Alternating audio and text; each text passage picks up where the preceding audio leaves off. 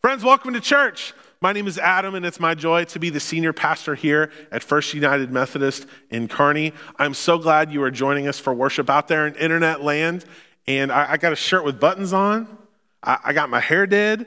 I'm feeling pretty good about myself. I hope you are too. And I hope this service can be a source of hope and encouragement for you. As a part of worship, we'll be singing praises to God. We'll be hearing from God's word together. We'll have the chance to pray together, and we'll also have the chance, as a part of worship, to be generous. And one of the things we're celebrating today is our 2020 seniors. We love you all so much. We're so proud of you, and I'm going to hand it off to our student ministry staff, Kaylee and Amy. Hi, friends. I'm Kaylee Johnson, and I work alongside Amy O'Hare with our Impact Student Ministry. We wanted to take time today on what would have been graduation day to congratulate and celebrate our awesome 2020 seniors. We know this year did not end how you thought it was going to end, and we just want you to know that we are praying for you, we love you, and we are so proud of you. We cannot wait to see where God takes you in your next chapter of life. And with that being said, here's the video.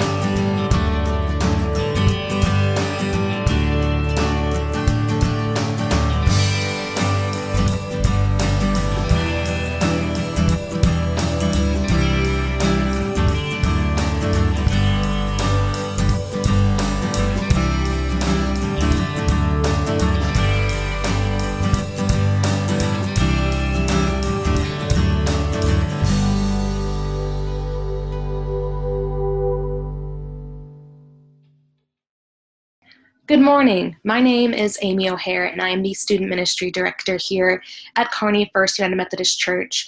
And I invite you guys to pray with me um, as we go in prayer over the class of 2020. God, for many of us, these days can bring a feeling of uncertainty and nostalgia. We pray for the senior class of 2020. May your grace be sufficient during these strange and chaotic days. May they find peace and love when the air is thin. Be with them when their grief wells up and when they mourn the loss of experiences that might have been or for experiences that have been pushed back. Be with them, God, in their emotions with prom or sports or awards nights or graduation or any other extracurricular activity. May students love and be loved during this time and that they still find ways to discover new opportunities to connect with family to find rest when needed, to recenter themselves, and to find new ways to connect with each other and in their community. We lift up their hearts to you, God. Help them and us to discover a time of profound renewal. Empower us all and move us from despair to hope, from divisiveness to neighborliness, and from being strangers to being the body of Christ. For it was you who taught us all to pray, saying together, Our Father, who art in heaven, hallowed be thy name. Thy kingdom come, thy will be done, on earth as it is in heaven. And give us this day our daily bread, and forgive us our trespasses as we forgive those who trespass against us. And lead us not into temptation, but deliver us from evil. For thine is the kingdom, and the power, and the glory forever. Amen. Hey, I just wanted to do a uh, quick shout out to Tess Martin. Um, first, congratulations on uh, completing school in this most craziest way you could possibly graduate. Um, I couldn't think of anybody stronger than you to actually go through this. Um, and so while it does suck, uh, I'm super happy that everything worked out, that you get to graduate and get to go to UMKC. Woo! Go Roos. Uh, and I'm super jealous because you're going to have a great music career. Please don't forget me when you make it big. Um, but uh, for everyone watching at home, this is Tess um, representing Westside.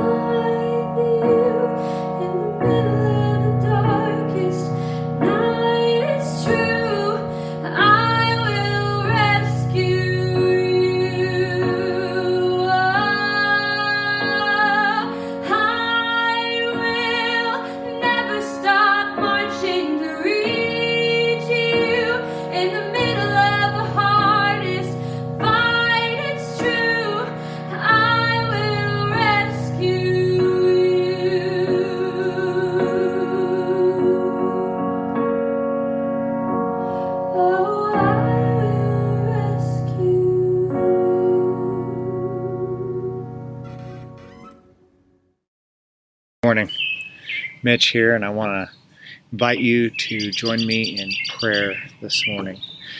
Lord, we come to you this morning. We come to you from all sorts of places, of places of hardship and heartache and struggle, and places of joy and gladness and happiness. We come thankful for this opportunity to gather together in our homes and in spaces with friends once again as our community opens up. We ask your blessing over over our leaders and those people that their decisions affect. We ask your blessing over the hurting and the sick, and we ask your blessing over the healthy and the families that are avoiding sickness safely and securely at their homes. We ask your blessing over all those responding in this time, and we ask your blessing and protection over this faithful congregation. May you open our hearts and our minds as we take your message and your word in and put it to use this morning. Amen.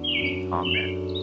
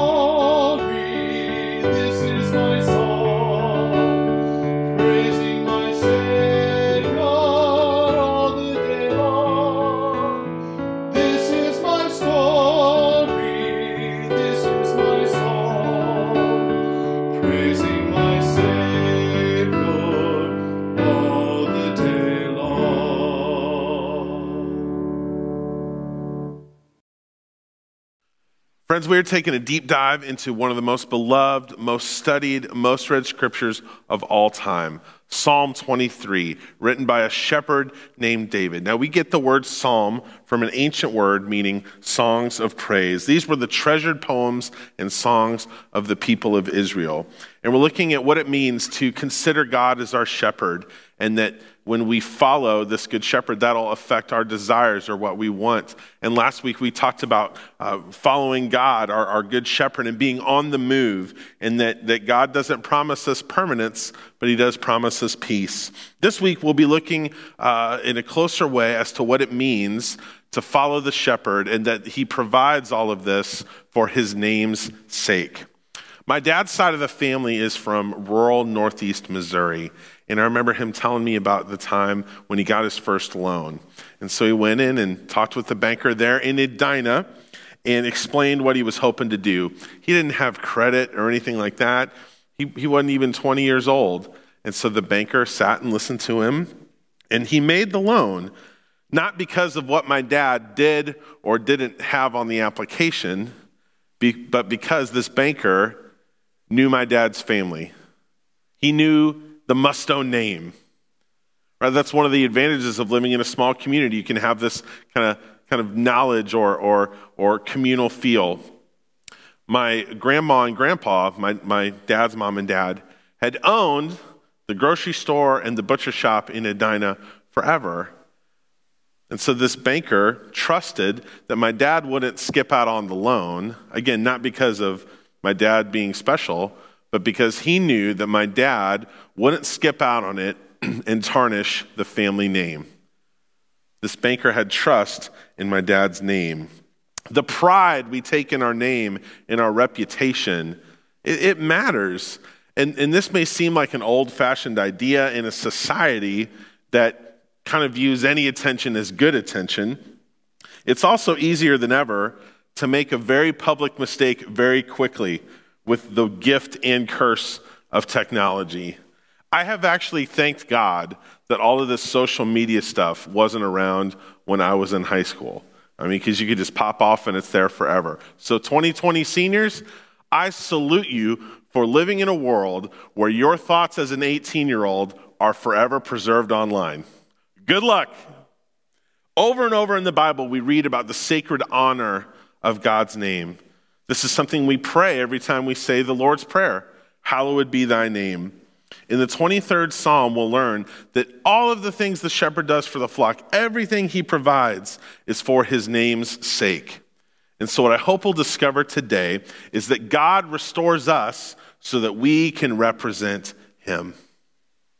Well, let's get into it. Psalm 23, 1 through 3. I'll catch you up on the last two weeks. If you've missed those, I'd encourage you to check that out online. So, we'll read verses 1 and 2 and also verse 3. It's not going to take long, right? The Lord is my shepherd. I lack nothing. He makes me lie down in green pastures. He leads me beside quiet waters. So those were the last two weeks, and now this week. He refreshes my soul. He guides me along the right paths for his name's sake. Now, did you notice something? When verse 3 starts, it's, in my view, really a continuation of verse 2. Right? Our modern punctuation indicates that, and, and so does kind of the, the logical flow of thought when you read the passage. This is one of the nuance, nuances of studying the Bible. The chapters and verses weren't there originally. In fact, they weren't there for over a thousand years. This is a, a modern insertion, a modern invention to help us study the Bible, but it wasn't there originally. It's important for us to remember that. These, these chapters and these verse marks are extremely helpful but they don't always maintain the continuity of thought. We should remember that David wasn't writing this psalm and like scratching a little three in the margin, right? No, chapters and verses are a modern addition. These were instituted in the 16th century by Robert Estienne. Shout out to him. The first part of verse 3, he restores my soul, really completes what we looked at last week. He makes me lie down in green pastures. He leads me beside quiet waters. He refreshes my soul. The Hebrew word here is also translated restore. Some of you may be more familiar with that translation. And the word is yesobeb, and the sense is to restore, to return, or to bring back. So, along with this refreshing, peaceful scene that, that the psalm is giving us, embedded in the language is the idea that God brings us back. God brings us back. This is precisely the picture Jesus describes in Luke 15. Jesus is being criticized for who he kept company with. And in response to the most religious folks who were critical of him, in Luke 15, he tells three stories boom, boom, boom, right in a row. And the first one of those is the parable of the lost sheep. This is from Luke 15, verses 3 through 7. Suppose one of you has a hundred sheep and loses one of them. Doesn't he leave the 99 in the open country and go after the lost sheep until he finds it? And when he finds it, he joyfully puts it on his shoulders and goes home. Then he calls his friends and neighbors together and says, Rejoice with me, I have found my lost sheep. I tell you, in the same way, there will be more rejoicing in heaven over one sinner who repents than over 99 righteous persons who do not need to repent. Jesus was confronting an attitude, this, this toxic disposition of the most religious people who almost took pleasure in, in, in people being far from God. And, and, and, and this sort of dooming sentence they laid upon them that they were beyond hope. Inherent in Psalm 23 is the truth that as God's sheep, we will go astray. And so it's good news for us that God is in the business of bringing us back. We will leave the safety and security of the flock at some point. But it's part of the duty of the Good Shepherd to restore us, to bring us back. And so, how exactly does God do that? He guides me along the right paths. Last week, we talked about the shepherd leading the flock from pasture to pasture and, and, and to different uh, locations where they, could, where they could rest and lie down and be well fed and well watered. This meant that the sheep and his flock were on the move. A good shepherd would know the land, they would, they would know the terrain, especially the dangerous parts. They wouldn't just let sheep run around willy nilly. No, no, no. They had a very specific path they wanted them to go on. This is a picture of Nahel Peret, in, in what would be modern, uh, excuse me, what would be ancient Judea. What do you notice? Well worn paths. The shepherd would, would lead the flock at a certain slope and angle to make sure the sheep didn't tumble down the hill or, or fall off a cliff and injure themselves. Here's another picture of an arid setting where the shepherd supervises the movement of the sheep. So, as sheep, uh, they follow the shepherd, and as they follow one another, they make these paths into the landscape. I just love that image. Now, the Hebrew word we read that's translated into English right is sedek, and that means what is accurate or correct and honest. But beyond just describing behavior, the root word of sedek is also used other places in the Old Testament to reflect the standard of right relationship we have between God and people. So it's, it's not just about following the rules. Following uh, the shepherd on the path doesn't just mean strict obedience or else. It does involve that, but it's also about the right sense of relationship between God and people. And, and, and it's important for us to remember all of this, this being put on the right path, is for our benefit as sheep. A lot of us don't like being told what to do. We'd rather make our own choices. We would rather go our own way. Jesus spoke about what is best for us and which path we will choose. In Matthew 7, he says this Enter through the narrow gate, for wide is the gate and broad is the road that leads to destruction, and many enter through it. But small is the gate and narrow the road that leads to life, and only a few find it. There are an infinite number of choices we can make that are sinful. There's a great variety of paths that we can choose to go down. Week one, we talked about who we follow determines our desire. So we can go down the path of chasing success or, or pleasure or self obsession, or again, lots of other things, all of which will leave us lacking. Whenever we baptize or confirm someone, we, we pray over them, and I love this moment.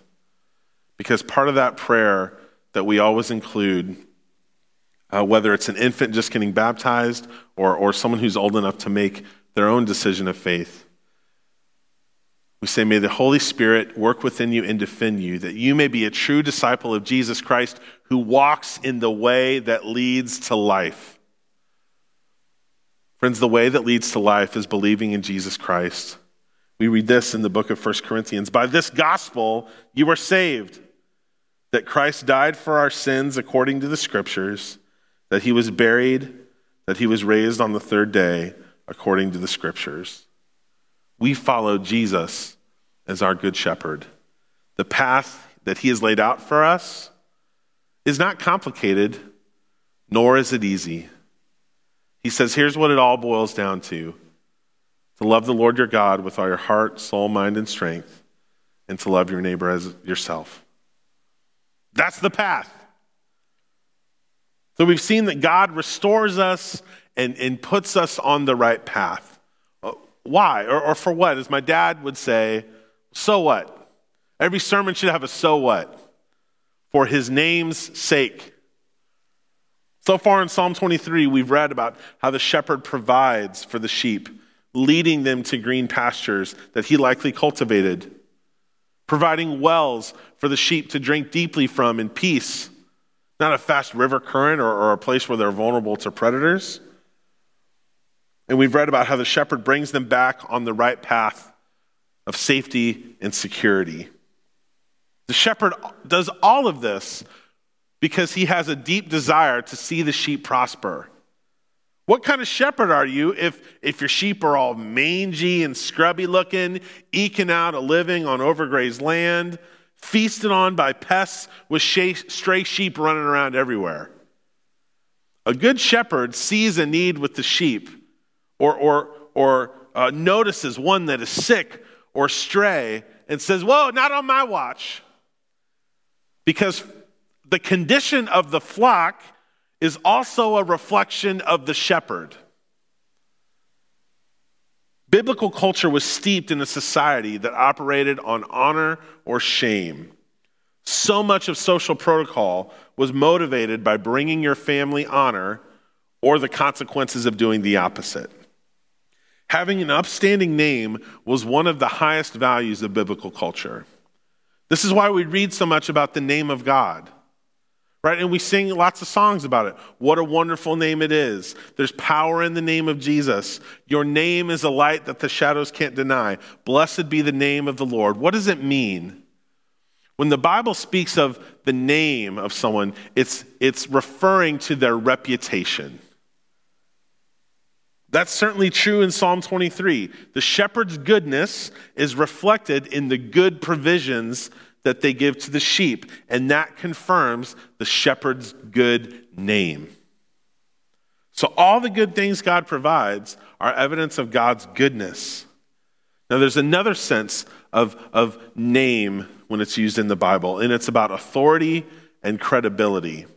A very famous passage, also from the Psalms, says this Blessed is he who comes in the name of the Lord. I was on my way home from a meeting in Columbia several winters ago, and I stopped to gas up at the Casey's Pizza in Boonville.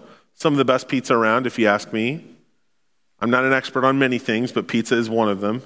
I could also tell you every Casey's along I 70. It's one of the things I just got in my brain here. Uh, it was winter, it was like 11 at night, and on my way in, I noticed a guy on his cell phone, kind of frustrated uh, with his two little girls standing there looking sad. And I tried not to eavesdrop too much, but it became apparent pretty quickly that his car had broke down and he was in a tough spot. And so I asked him where he was heading, and he was on his way to Kansas City. He had family in Lawrence. So I said, Well, if, if your family can meet you north of the river, I can take you west to Kansas City. And I explained, I know uh, he was probably a little nervous. I was a stranger. Uh, I, I, told him I was a dad. I showed him my two car seats in the back of my car.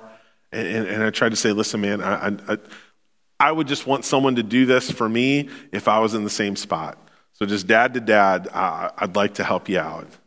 And he was still kind of thinking it over. And finally, I played the trump card. I said, Look, man, I'm a pastor. You don't got anything to worry about. And I pulled out my phone and I showed him my church website, and that was what finally turned the tide. I was a total stranger to this guy. I'm nobody. But he and I knew the same somebody.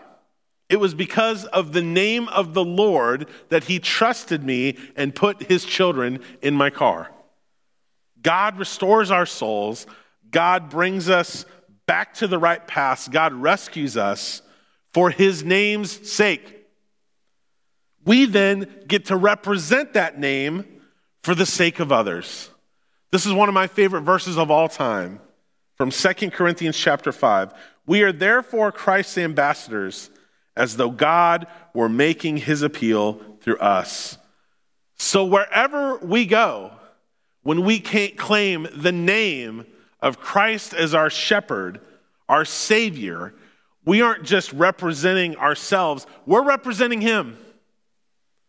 We want God's goodness, God's provision, God's faithfulness to be so evident in our lives so that others possess it as well.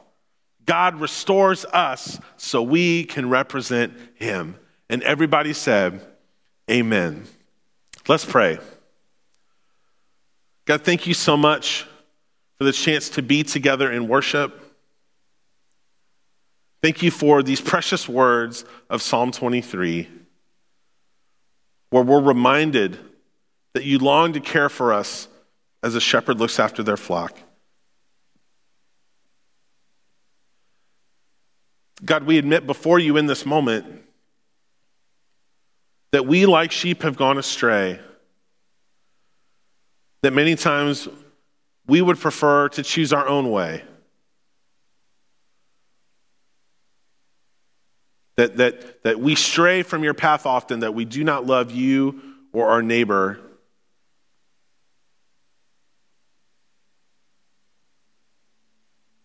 And so we ask God for your forgiveness this morning, and we thank you for your great mercy that you are a God who brings us back and sets us on the right path. God, help us to be obedient to you. Help us to recognize that it's for our betterment and it's for not only our good, for the sake of others, that we could represent your great name. Help us to do that this week. Help us to do that from home. Help us to do that whenever we leave the house. Help us to do that at all times and in all places. We thank you that we have been restored so that we can represent you. Amen. Friends, as a part of worship, we have the opportunity to be generous, and I want to thank you for your continued faithful support of the vital ministries of this church. One of the things I love most about our church is our passion for outreach, and we've had lots of creative people being uh, uh, faithful in their outreach and caring for our, our community, even as they remain at home. And one of the groups I'm really proud to be associated with is a group of sewists who have worked with an organization called One Mask at a Time, and in less than a month, they've already cranked out like 500 masks. And we're receiving requests from all over the metro area. We're partnering with other folks in the community to help folks be safe and continue to serve others uh, in their essential work. So thank you so much, sewists, for, for your work, and thank you, uh, church, for your support of ministry that continues even in these crazy times. We have three ways uh, that you can give. If you're accustomed to writing a check, we can receive that as normal. If you mail it to the church, you can give online through our website, or you can text GIVE to 816 354 1760. Let's pray.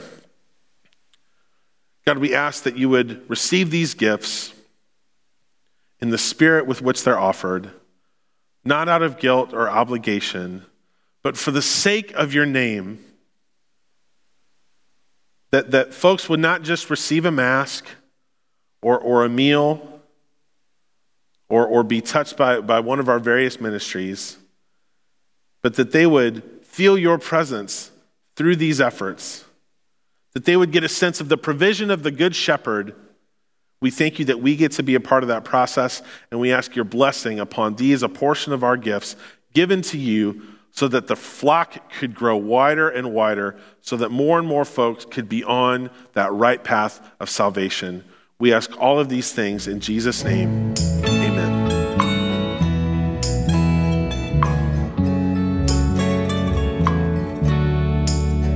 You lay me down in pastures green, beside still waters you lead. You set my feet on your path. Your rod and staff comfort.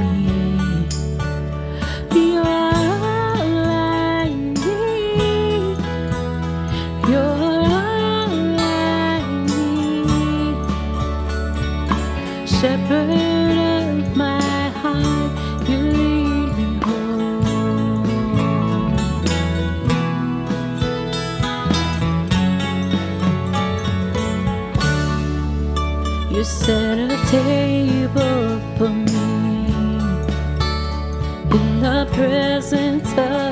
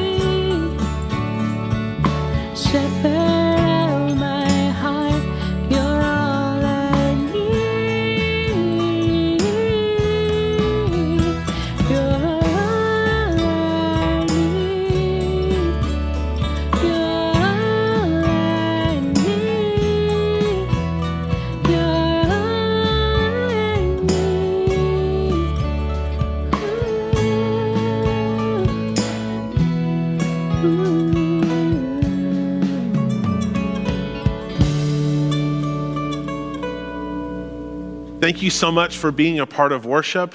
I want to let you know we've created a specific opportunity throughout the series for you to connect to others in the church, connect with our pastors, and connect with Psalm 23. We're going to be offering online Bible studies throughout the week. So I'm up on Tuesdays on Facebook Live. Pastor Sherry is leading a session via Zoom on Wednesdays, and Pastor Mitch is on Zoom on Thursdays. So there's the info for you to get hooked up. We'd love to see you. We also want to say just one more time seniors, we love you, we're proud of you, and we can't wait to see all the great things that God is going to have you do. So now, may the grace of our Lord Jesus Christ and the love of God and the fellowship of the Holy Spirit be with you now and always. Go in peace. Amen.